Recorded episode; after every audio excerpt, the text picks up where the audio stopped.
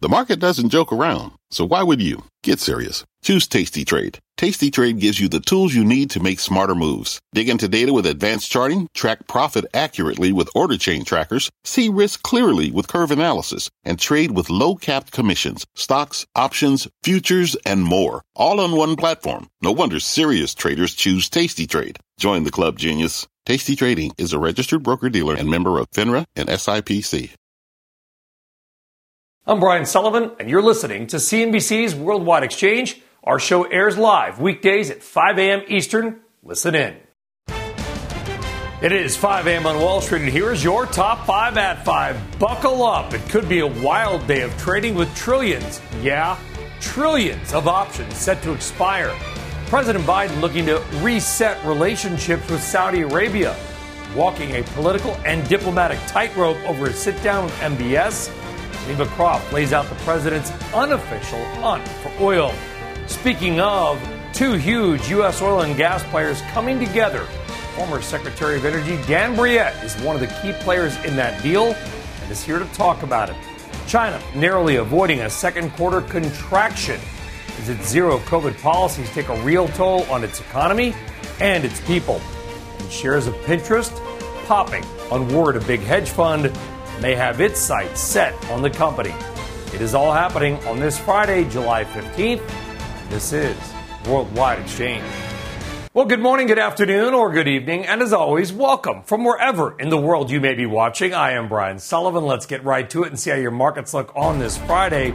And we are seeing futures, well, not doing a whole lot. They are very little changed to maybe slightly higher. At least they are in the green maybe show the markets a little bit of relief, and we could use some relief. The Dow futures up 76, Nasdaq futures up 42. The major averages coming into today down all week. The S&P 500 down nearly 3% in just the last 5 days, pretty much wiping out all of most of last week's gains. And it could be a very volatile day of trading today. It has to do with options, and we will tell you about it more coming up in the 530 half hour. Also checking the bond market, and we are seeing yields actually come down just above 2.9% right now off that red hot inflation number. So keep an eye there on bonds. In energy, oil is slightly lower off the close, but it is a couple of bucks above two days ago. Oil right now at 95 and change. And of course, President Biden has a big meeting later today in Saudi Arabia with Crown Prince Mohammed bin Salman. We will give you more on that coming up with Helima Croft in moments. And some new news to report now around Germany's energy crisis and American natural gas. CNBC confirmed last night that the U.S. Embassy and the German government will hold a combined LNG conference in Berlin on Tuesday, July 26th. Executives from a number of American gas companies have been invited, and the meeting will be co hosted by the American Embassy and the German Federal Ministry for Economic and Climate Action. All this as Germany grows increasingly desperate for American natural gas to try to replace volumes lost to Russia, especially the temporary shutdown of the Nord Stream 1 pipeline and growing fears that it may not come back online as planned on July 22nd. That is next Friday, by the way, and will be a big market event for Germany, for Europe, and really global stock markets. Stay tuned with more on that. For now, let's go around the world. Julianna Tatelbaum is in our London newsroom, and she has got a look at the early trade and key headlines happening out of Europe. Julianna, good morning. Brian, good morning. Well, here in Europe, we're off to a pretty decent start, a rebound underway after the Stoxx 600 sold off yesterday. We actually had a pretty risk off session, recession fears mounting even further, and Italy getting thrust into the spotlight right now. Italy in political limbo. Um, here's a look for you. The FTSE MIB over in Italy bouncing back about 1.6% today after falling nearly 3.5% yesterday. There's a look for you at European bond yields. Again, keeping a very close eye on Italy this morning, the 10 year trading around 3.3%. We saw a significant move higher in bond yields yesterday and a widening in the spread between Italian and German bonds. Today, a little bit more stabilization with yields actually coming down. The situation being President um, uh, Mattarella in Italy rejected Prime Minister Mario Draghi's attempt to resign. Now the political way forward remains very uncertain, and it comes, of course, at a time when the situation in Europe, economically speaking, was already very precarious. The European Central Bank getting ready to raise interest rates rates next week. So this complicates the situation even further and adding a, a certainly a number of jitters to the European story. But Brian, right now, European equity markets are trading higher.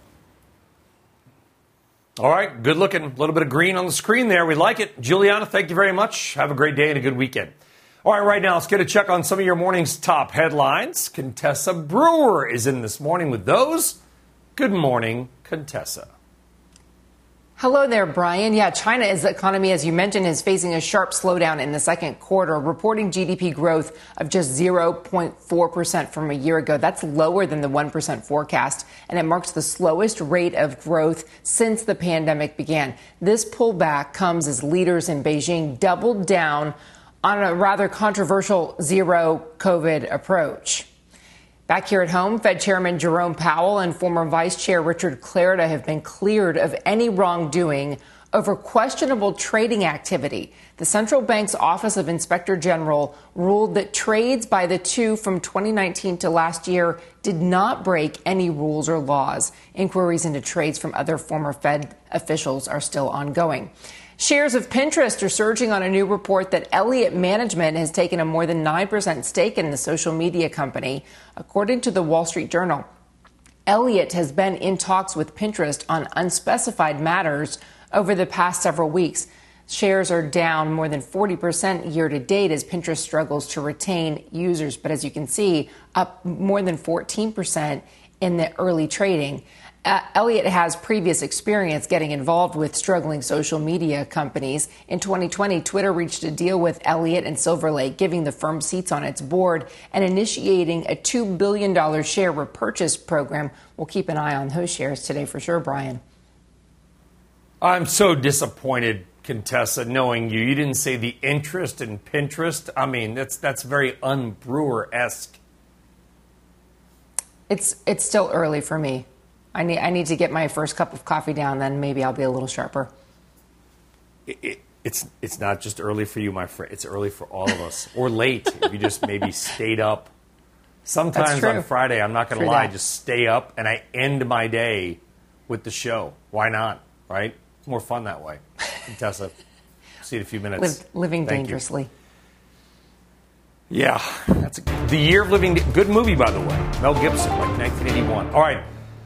Now to this, and a meeting that no one seems to want the president to take, but ultimately the one that Biden knows he has to make. And that is going to Saudi Arabia and meeting with Crown Prince Mohammed bin Salman. The White House is playing down the oil aspect of the meeting, suggesting instead it is more about a resetting of the relationship between the U.S. and Saudi Arabia. Remember, President Biden has called Saudi Arabia a quote, pariah state. But the administration is highly worried about oil and gas prices and inflation, and it seems obvious. This meeting is also about hoping the Saudis might put more oil onto the market to try to bring down gas prices. Let's talk more now about this. Joining us, Helima Croft of RBC Capital Markets, CNBC contributor, and all around somebody that knows probably more about this than anybody that we could talk to in the world. So, Helima, love getting uh, having you get up early for us. Thank you very much. I know the administration is, is trying to tamp down the oil. It's not about oil when everyone knows it's about oil. How much about oil is this meeting, Helima?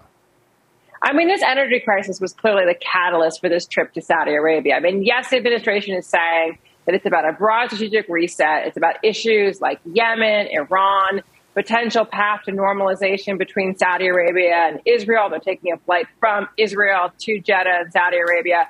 But again, the ask is really for help on energy. And I would say it's not just about additional barrels onto the market. They are going to need help come December when the European embargo of Russian oil kicks in they're going to need to actually have more Middle Eastern oil go to Europe. They need to have this game of musical barrels. They're trying to get a price cap plan work where basically you could still send Russian barrels to Asia but discounted. They need Middle Eastern barrels going into Europe. So they need more barrels and they need those barrels to move to Europe to make these Russian sanctions and the price cap plan work.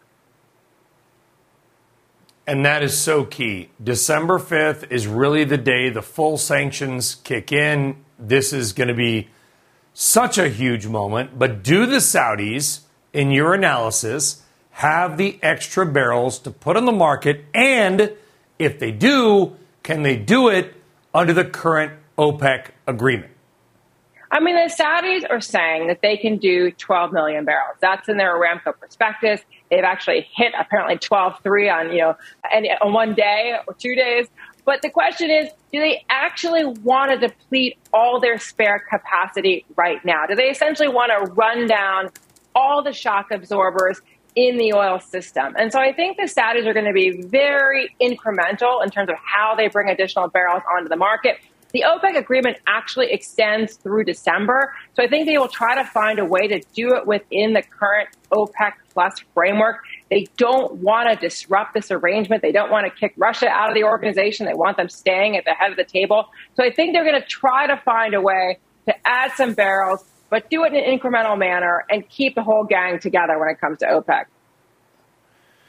There have been reports that part of this meeting is to kind of split the relationship up Helima, between Saudi Arabia and Russia. Are they going to be able to do that? Do you think the president can kind of get Saudi Arabia to come more to the United States and Europe and say, you know, why do you have Russia in OPEC Plus? It's time to ditch them, leave them over here. They are the pariah state and come more to the West.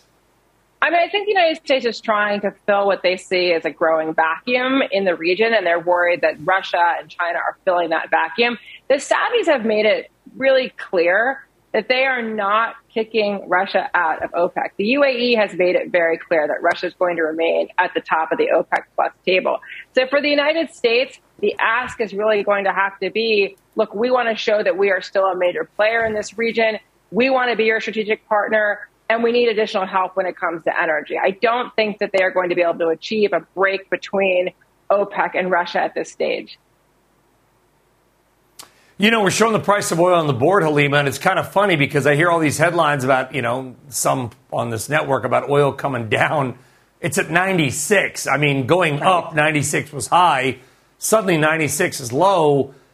OPEC is selling oil at 104. How much do you think the paper market, what we're showing on the board right now, the futures contracts, and the physical market actually buying oil to use are growing apart right now? It seems like they're very different markets in some ways. Well, I mean, certainly what has driven down this market is concerns about recession, rate hikes, concern about slowdowns in China because of no COVID policies. But the question is, I think this market still from a physical standpoint does look tight. And I think the question is going to be in the back half of the year. You mentioned December 5th. What are we potentially looking at in terms of disruption from Russia? We actually have not had major Russian supply disruptions because of this war. Barrels are going to India, but on December 5th, not only do we have this embargo on seaborne imports of Russian oil into Europe, we also have these very serious sanctions that will prevent European insurance companies, UK companies from underwriting insurance contracts, that means that those barrels are not going to easily move to Asia yeah. either. So we could be really looking at much more serious Russian supply disruptions. And that's where this price cap plan comes in because officials in Washington are saying that if they don't well, get the price cap plan to work, those sanctions are still going to kick in. So we could be looking at much more serious supply disruptions out of Russia. But so I know we got to go, and I Helima, but yeah. but if if when the sanctions kick in, what's going to happen? If the Russians keep pumping, we're going to have huge amounts of extra oil on the market, or do they stop producing and suddenly we have a worse shortage? What is the more likely outcome? I mean, this is where the price cap plan becomes so important to this administration because if Russia cannot sell to Europe and these insurance sanctions and shipping sanctions kick in, it's going to be hard yeah. for Russia to move those barrels to Asia. And so you could actually be looking at a significant multi million barrel hole in this market. That's why the administration really wants a price cap plan to work. They still want those barrels moving to Asia. And they need a then if they might need the price cap because you could you could make yes. the argument for $150 oil because everybody's competing for the same barrels. Wow, it's getting uh, even tighter than we thought. Helima Croft, as always, my friend, thank you. Have a great thank day. Thank you for having weekend. me. Always, you know that. All right, still so much ahead this hour. Former Energy Secretary Dan Brouillette on the major deal between two U.S. oil and gas players, what it might mean for Europe's energy crisis and America's push for more energy independence. Plus, more on Europe's pain and how debt default fears are now growing. We'll show you that. And then more big bank results on deck after a dismal start to the quarterly numbers from JP Morgan. We'll dive more into the bank sector and whether there may be some signs of hope out there. We've got a lot more to do. Grab a coffee. It's 515 and we are back on WEX right after this. What does it mean to be rich? Maybe it's less about reaching a magic number and more about discovering the magic in life. At Edward Jones, our dedicated financial advisors are the people you can count on for financial strategies that help support a life you love. Because the key to being rich is knowing what counts. Learn more about our comprehensive approach to planning at edwardjones.com slash find your rich. Edward Jones, member SIPC. People today can spend half their lives over 50. So it's good to be financially ready for what's important to you as you get older, like a family vacation. Or starting your dream business. Welcome to Connie's Coffee. How may I help you? AARP's trusted financial tools can help you plan for whatever your future holds. That's why the younger you are, the more you need AARP. Start planning today at aarp.org/moneytools. All right, welcome back and good Friday morning. Let us talk stocks because it has been another rough few days.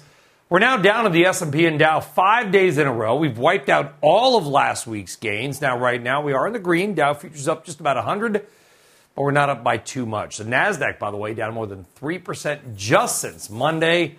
So let's talk about where we may go from here. Joining us now is Apex Financial President Lee Baker. Lee, it's good to have you back on the program. Happy Friday, my friend. I mean, listen, last week was what a head fake. I mean, markets rose. People are talking about, okay, is the, is the bottom in? Clearly it was not. What do you see? I'm not going to ask you where the bottom is. Nobody knows. But sure. what, do you see a catalyst about what may signal a bottom, Lee? Is there something macro you're kind of looking for to know, all right, this is about as bad as it's going to get? Yeah, you know, we're looking at all sorts of things, but as you said, there's no magic indicator that I'm aware of that says, yeah, this is really the bottom. Uh, we, we've had a very rough first half to the year, uh, bear markets. Um, but what we've got right now still seems to indicate that things might not get a whole heck of a lot worse. You know, uh, we saw the numbers from Amazon Prime yesterday, uh, huge sales, uh, I think the biggest ever. Uh, that leads me to believe the American consumer, at least, is in still pretty good shape. So, um, don't know that we're we're we're at a bottom, but I don't think things are terribly bad. I mean, if let's let's it's Friday. Let's I like to call it Opportunity Fridays here. Let's be optimistic, and if we want to be optimistic, Absolutely. I would say this: JP, why not? Let's do it, especially at this hour, Lee. JP Morgan's numbers and their guidance were pretty miserable yesterday. I mean, there was not a lot positive in their numbers. And yet, the market fell, but not by much. The Dow wasn't down a thousand. So, I mean, right. do you take some hope maybe in that? I, I absolutely do. You know, the fact that you can have a lot of these sort of bad things come out um, and not have the markets overreact, I think is a good sign. Uh, you know, I'm optimistic when we look at some of the data. Hey, when when you've got six months down, historically, you know, uh, markets tend to go up about 17% on average the following six months. So there's some hope there. Uh, now, B of A did change their projection, and, and that would indicate another 5% down from uh, where we were earlier in the week. Uh, but there is some optimism because, in general, we don't see continued downward movement uh, this long, at least as far as we've already had a, a pretty rough six months to begin with.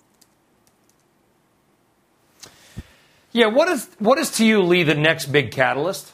Is it Europe's crisis? Is it the Fed? Is it inflation? Jobs numbers? I mean, what, what's going to turn this thing around ultimately? I, I think I'm going to make, if I'm going to make a bet, I'm going to make sort of that twin bet on inflation and the Fed.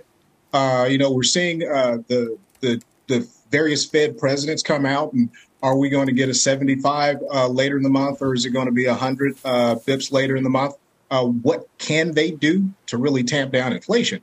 Now, I will say this: I think the odds that the Federal Reserve is able to get to that two percent target anytime soon are frankly quite slim.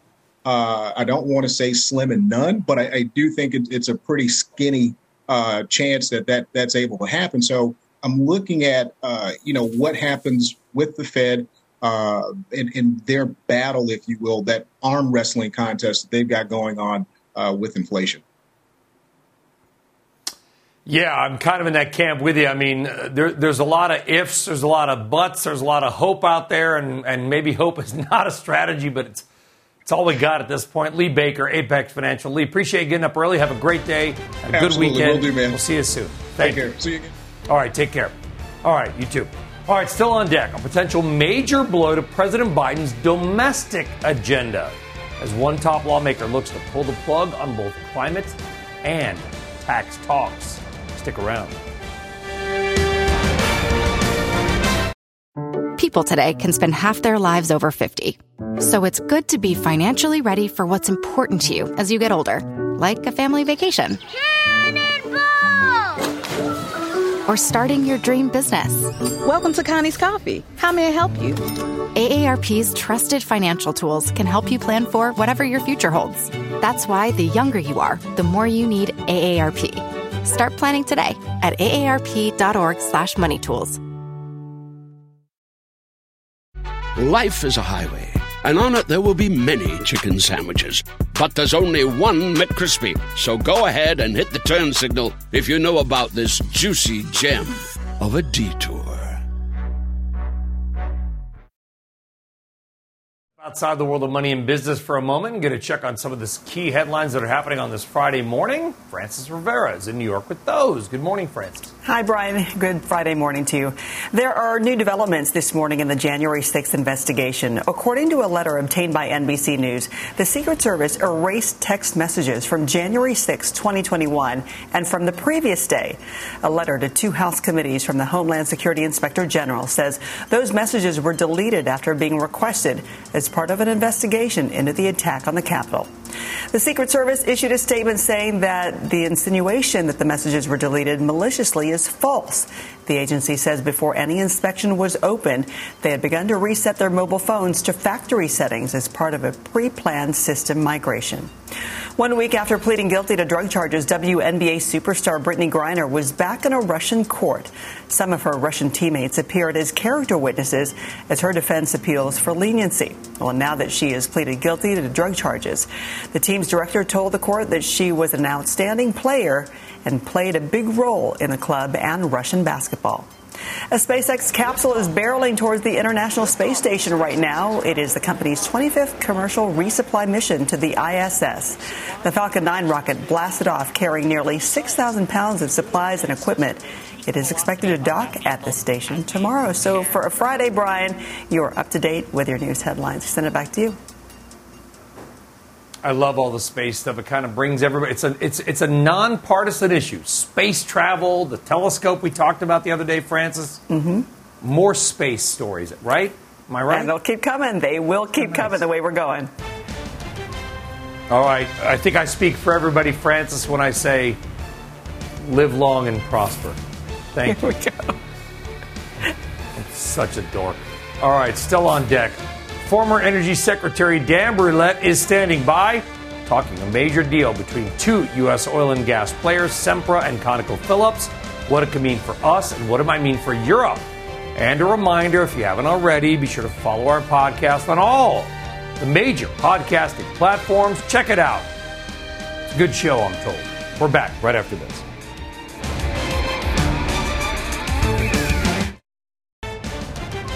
Could be a bumpy ride to an already rocky trading week with more than a trillion dollars of options set to expire. Futures, they are higher ahead of the open. A major deal in the American energy sector. Former Secretary of Energy Dan Brouillette is one of the key players in that deal and is here to talk about it.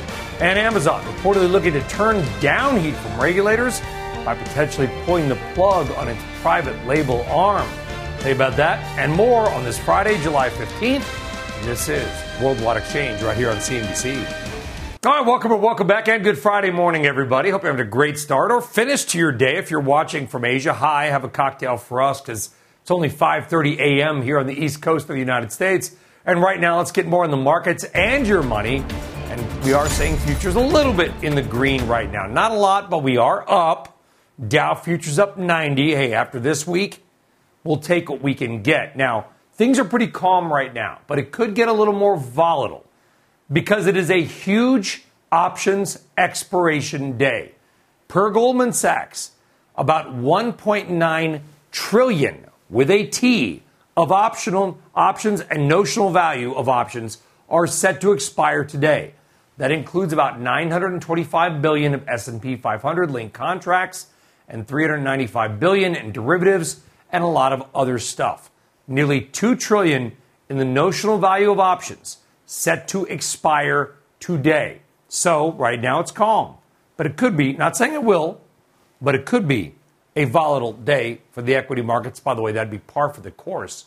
It's been a volatile year, although most of that volatility, of course, has been on the downside. Bond yields, they're not moving at all. We're seeing bond yields just above 2.9% right now. Yields basically back to the level they were in late April. At this point, the bond market effectively has not moved. Hard to believe, but it has not moved in three months. Oil has moved, and it's moved down. Let's hit oil. Oil right now is maybe a little bit higher, but that's off or a little bit lower off the close. We're at 95, 94 per barrel here. Brent crude at 99.69, but of course, as we talked about yesterday, OPEC is selling oil at 104 a barrel. So what you see on the screen, the paper contracts and the physical market are kind of very different things right now.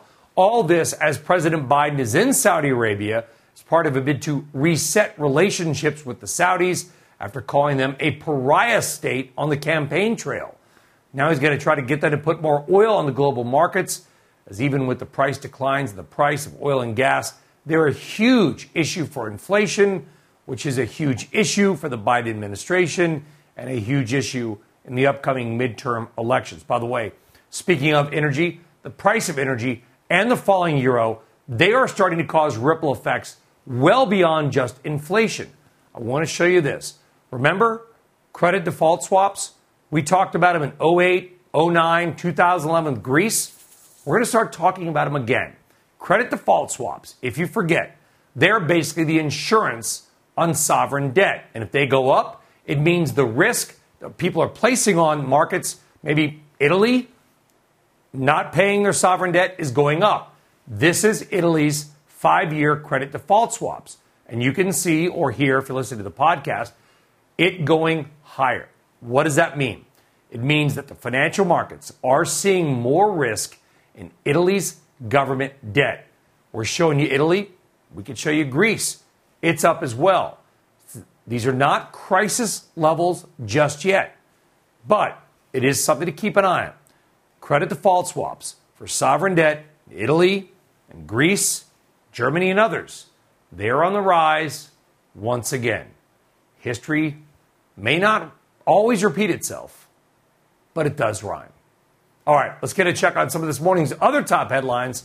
Once again, our friend, Contessa Brewer.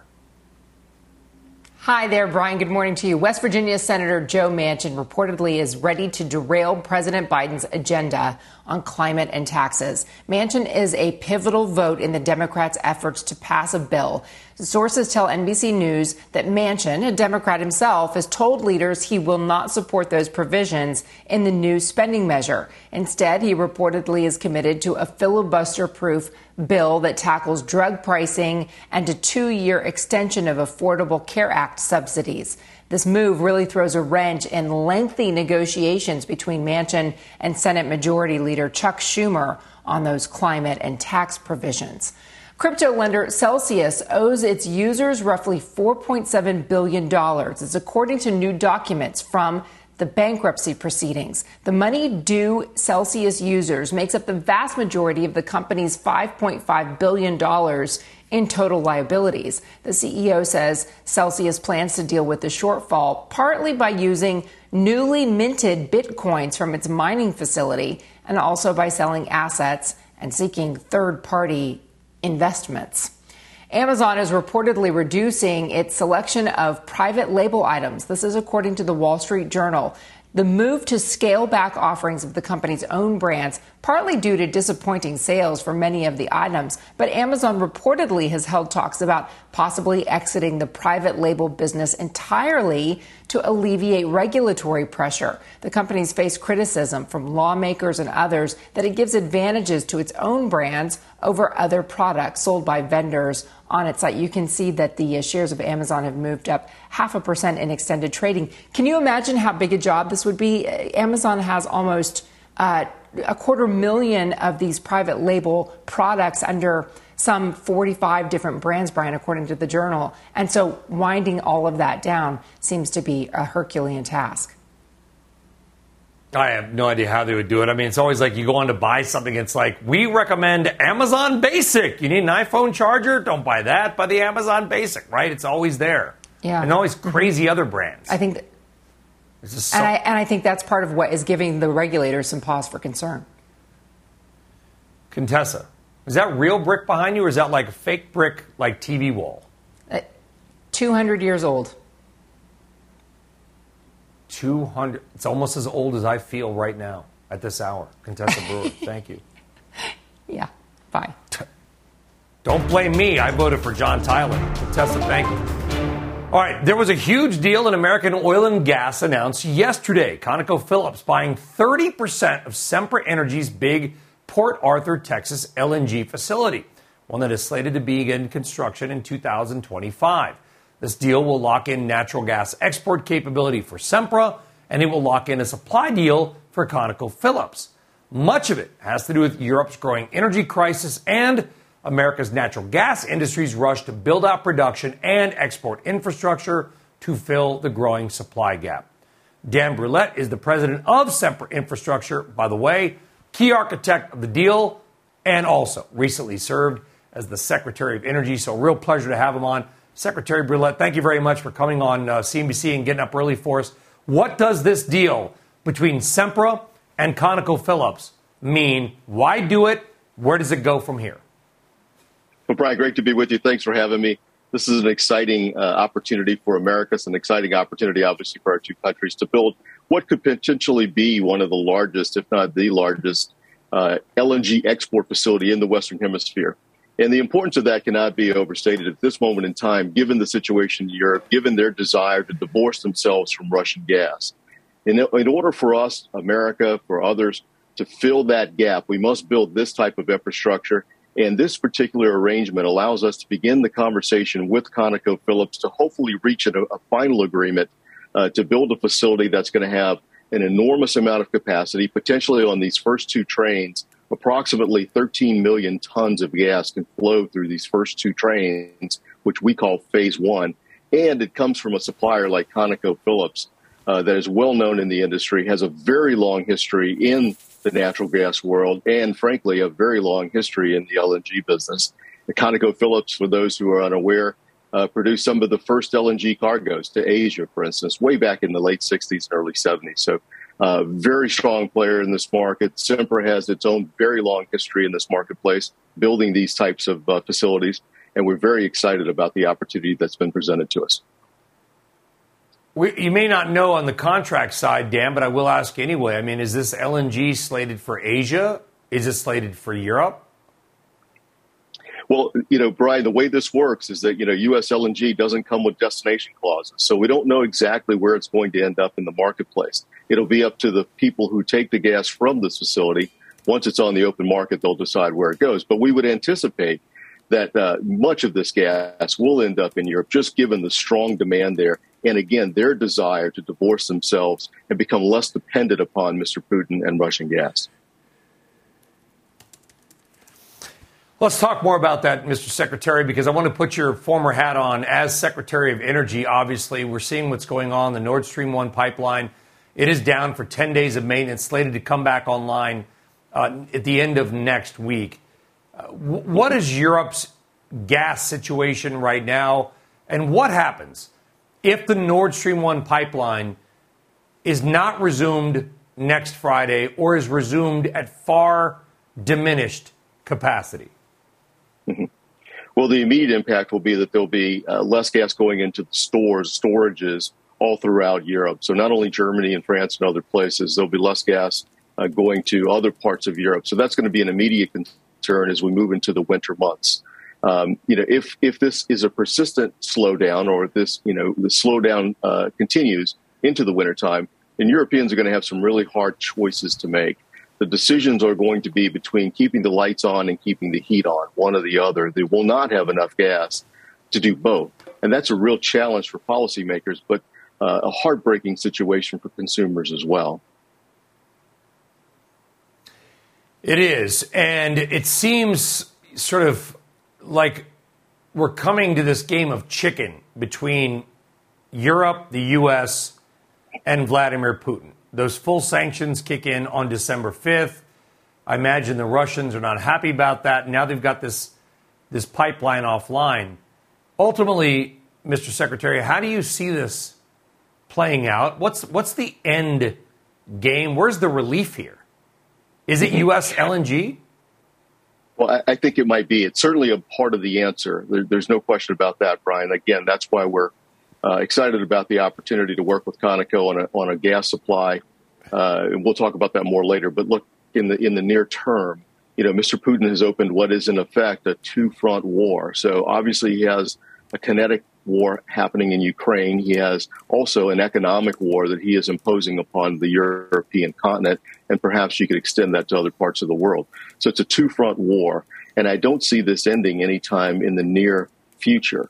Uh, it, it, will be important for the United States, for the rest of the world, the G7 nations just met, to come together and to begin a process to end this war in Ukraine. And in that sense, we'll find some economic normality. But in the interim, we're going to continue to build infrastructure like we just talked about uh, in Port Arthur, Texas. Uh, uh this facility is, is capable, as I mentioned earlier, of roughly 13, yeah. the first two trains, roughly 13 million tons. And uh, the arrangement that we have with Conoco is to begin the negotiations on the first 5 million tons with Conoco, but we've also worked deals with your German utilities like RWE for about 2 million tons. So we're working closely with the Europeans uh, to ensure that they have a safe, secure, reliable source of gas. How much, quickly, how much that gap can we fill? we Germany? can fill a large portion of it. We can fill a large portion of it, but we will not fill the amount that uh, you know they're dependent upon. What comes through that Nord Stream pipeline is just an enormous amount of gas, roughly 40 BCM comes through that pipeline. So very difficult to replace that in the near term. But we are working, trying at least kind of a race against time and resources to get that done. But this deal between Sempra and ConocoPhillips a big part of the long term strategy. Uh, Dan Brouillette, we really appreciate you getting up early and coming on the program, sir. Thank you very much. Appreciate it. Thank you, Brian. All right. Uh, thank you. All right, on deck, gearing up for more big bank earnings. But are weak numbers out of JP Morgan and Morgan Stanley more sign of bigger trouble ahead for the sector? We'll dive into the numbers, what they mean for markets and your money when Worldwide Exchange returns. All right, welcome and welcome back. Earnings season rolling on. Big banks, they are the big focus on Wall Street. Citigroup and Wells Fargo are reporting today before the bell, and investors hoping for better results after numbers out of JP Morgan Chase and Morgan Stanley worse than expected declines in things in their second quarter numbers as well as dividends and profits. Bring in Stephen Biggar, Director of Financial Institutions Research at Argus Research. Stephen, Good, good to have you back on the program. I mean, I, I kind of feel like JP Morgan in particular's numbers were like a punch in the gut. I mean, we knew they might not be great, but kind of woke everybody up. What are you expecting today and going forward with some of the big banks? Oh, good morning, Brian. Uh, yeah, I, you know, I, I, would characterize it a bit different. The miss was about four percent uh, on consensus, so not not a terrible miss, and, and virtually all of it was investment banking, which we knew was going to be weak. On the positive side, uh, we saw uh, an, upward guide on net interest income, 56 to 58 billion, uh, and that I think bodes very well for uh, the upcoming regional bank earnings in particular. that more aggressive Fed is going to really help net interest income uh, for these uh, regional banks in particular. So I think that's a good uh, cross read going forward. How, how, much of a difference then? You know, we always like we like to use the term Stephen banks on CNBC. We have the banks. Banks are very different things, like saying animals. There's giraffes and there's sharks. They're both animals, right? But they're very different things. Regional banks are not trading currencies, commodities, crypto, whatever. How much different are the big Wall Street players, the JPMs, Goldmans of the world, from the, the super regionals that you just kind of mentioned? Yep, uh, quite a bit different, actually. I mean, you have, you know, in the case of JP Morgan, you have to realize that net interest income is only about 45% of total revenues. Everything else is capital markets and other non-interest income type items. So that, you know, that, that's a, a, a much lower proportion than it is for regional banks. Uh, even a Citi up at 55, 57%. Uh, so regional banks even even higher at three quarters in, in some cases. So uh, yeah, you have to look at the underlying uh, income and uh, revenue distribution streams and and uh, and know that the uh, big tailwind of, of higher interest rates is going to be a benefit. Help us make some money, Stephen. Who's looking good right now? Well, you know, clearly the regionals uh, I would favor a bit more over the investment banks. this it's it's hard to see a, a, an easy case for a revival uh, in either the third quarter or really you know this year in investment banking. You need a lot of things to uh, you know to, to, come into the fray. More confidence in the economy, uh, you know, get that inflation issue out of the way. CEO confidence. Um, so you know, I would I would side towards those uh, banks that do have that big tailwind, uh, and uh, Wells Fargo is is one of them. pretty interest sensitive type of bank um, PNC, U.S. Bancorp, uh, Truist Financial. You know, so these are all uh, buys, buy rated at Argus, and uh, names that we expect to, you know, kind of ride through this, uh, benefit from that uh, tailwind of interest rates. And you know, we haven't talked about credit quality, but that's obviously a big swing factor. Um, you know, if you look at J.P. Morgan Chase, they had uh, 1.1 billion of loss provisions. That was right in line uh, with the consensus. So, you know, not a lot of concerns uh, right now. They talked a lot about the consumer uh, about the condition of the consumer. They're not seeing a lot of strain uh, as yet, other than at the very low income levels. Uh, so I, I, think they're in, you know, we're in a good spot uh, here, and uh, it's going to be hard for the Fed to do that uh, soft landing, of course. Yeah. and there could be more stress on the consumer, but um, we think provisions are going to stay reasonable. Good. Maybe a little bit of silver lining there. Right now, the consumer looks like they're holding up just a bit. That's some good news. We'll leave it there. We like good news. Stephen, pleasure to have you on the program again. Thank you. Have a great day. Appreciate it. All right, on deck, we're not done. Our friend Jeff Kilburg is here. He's going to lay out not only today's trade, but where we're going and why he says that oil's dip back below 100 will not last. Dow futures, they're up. We're back after this. All right, welcome, welcome back. Let's wrap it up now. We got a big day taking shape for the markets. As we mentioned earlier, if you missed it, per Goldman Sachs, check this out. And this could be an RBI if we did one, but not today. About 1.9 trillion of options and options value are set to expire today. Nearly a trillion in S&P 500 league contracts, about 400 billion in derivatives, the rest other stuff. Wow. Right now Dow futures up 90 points, but maybe it's going to get more volatile. Let's bring in Jeff Kilburg, Sanctuary Wealth Chief Investment Officer, CNBC contributor, and a guy that cut his teeth in the pits in Chicago in oil I want to get to oil in just a bit, Jeff, but nearly 2 trillion in the value of options expiring today and the markets seem pretty calm. What do you make of that? You know, the markets are calm, Sully, but just like Motley Crue at Wrigley Field last weekend, Uh-oh. today is going to kickstart your heart because you do have nearly a trillion dollars in options rolling. And it is interesting to see the VIX. The VIX is under 30, therefore not really revealing a lot of paranoia or nervousness to your point. But today is a really fascinating day because we've had five down days in the S&P 500. Here we are poised to potentially see what the consumer is going to do in retail sales as well as consumer sentiment represented in the University of Michigan. Last month, Sully chalked up the lowest sentiment we saw. 50, 50 was the number. And that's the expectation again this month. So it seems like the bar is quite low. And conversely, I still think the consumer is in some strength, but today's going to be a wild day, and you always see some type of pump fake when you see this options expiration. All right. Well, you're you're throwing out like Motley Crue songs. i am gonna, I'll, I'll, see and raise you here. Once bitten, twice shy. Great white. I mean, people have gotten burned. They got burned last week by the market's head fake. What is going to be the catalyst for these markets going forward? Maybe not today, maybe not even next week, but what's going to be what's going to be the turn, Jeff? Well, I, th- I, think you have to realize that we're in a normalization process. I don't see the deterioration process a lot of people are claiming when you hear the word recession. But what's interesting, we are seeing higher lows as we slowly inch forward here. We're seeing a lot of pricing, uh, price discovery, if you will, as we're trying to really get a feel for what the Fed's going to do. But what's interesting, no one's talking about that the Fed has to be considering what type of rate cuts they're going to have in 2023. So they're going to be prudent. That's why I think we have to really understand this next move. 75 basis points is baked in, but I don't see that September rate hike. I know the CME group Fed funds rate is pricing that in, but what's interesting in the wake of JP Morgan and Morgan Stanley yesterday, there's no news shock there, Sully. Look at JP Morgan. When the 10 year note goes from 1.5% to 3.5%, were you surprised that loan origination was down 45%?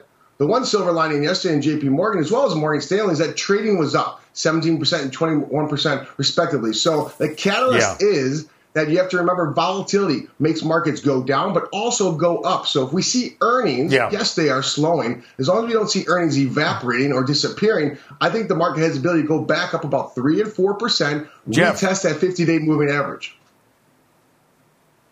You're an oil guy. We forget that. Where's oil going? That's how you started.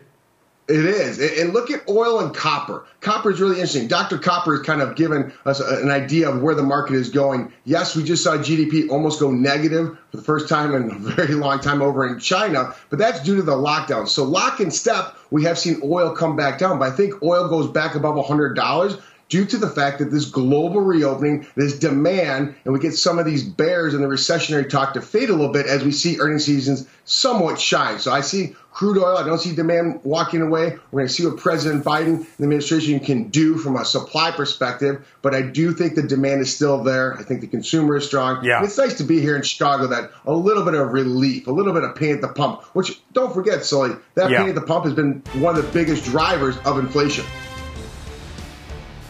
at the Gurnee Oasis. Jeff Kilburg, Appreciate it, my friend. Have a great day and a good weekend, Jeff. Thank you very much.